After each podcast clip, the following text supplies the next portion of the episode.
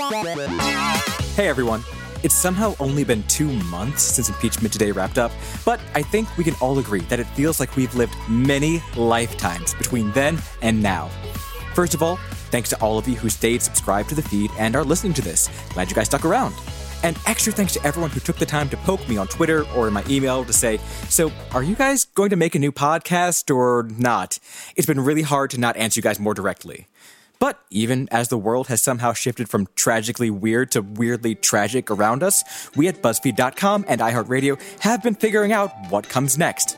So, starting next week, I'll be back giving you the news every weekday, but with a few changes and, dare I say, improvements. First and foremost, our show will soon have a new name News O'Clock. And with a new name comes a new voice. Yep, it won't just be me talking to you from your headphones or your speakers. I'll be joined by a co host. Y'all will have the chance to meet her pretty soon.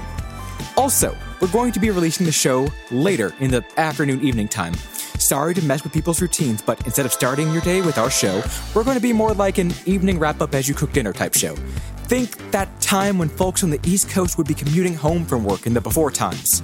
Shout out to all of y'all who still have to commute because reasons. One more thing, and this is key we're going to be expanding pretty far from our OG mission of giving you the news on Trump's impeachment. We'll, of course, be talking about Trump and the upcoming election and the coronavirus and the economy and whatever else this hell year wants to throw at us. But that's not the only kind of thing that counts as news. The news is folks like me telling you what the fuck is happening, and honestly, now seems like a pretty dang good time to take in a variety of topics instead of just the horror show, you know? So for us, and for you, that means my co host and I will also be talking about a bunch of things each day pop culture, and movies, and TV, and books, and food, and whatever's been blowing up the internet, and how to stay connected when we're all apart. You know, all the shit that people care about these days. It's the things you want to know when you need to know them. It's News O'Clock. So, when you see News O'Clock pop up in your feed soon, be cool, don't panic, you haven't been hacked. It's just me. Well, us. And I'm really excited to get back to telling y'all what the fuck is happening.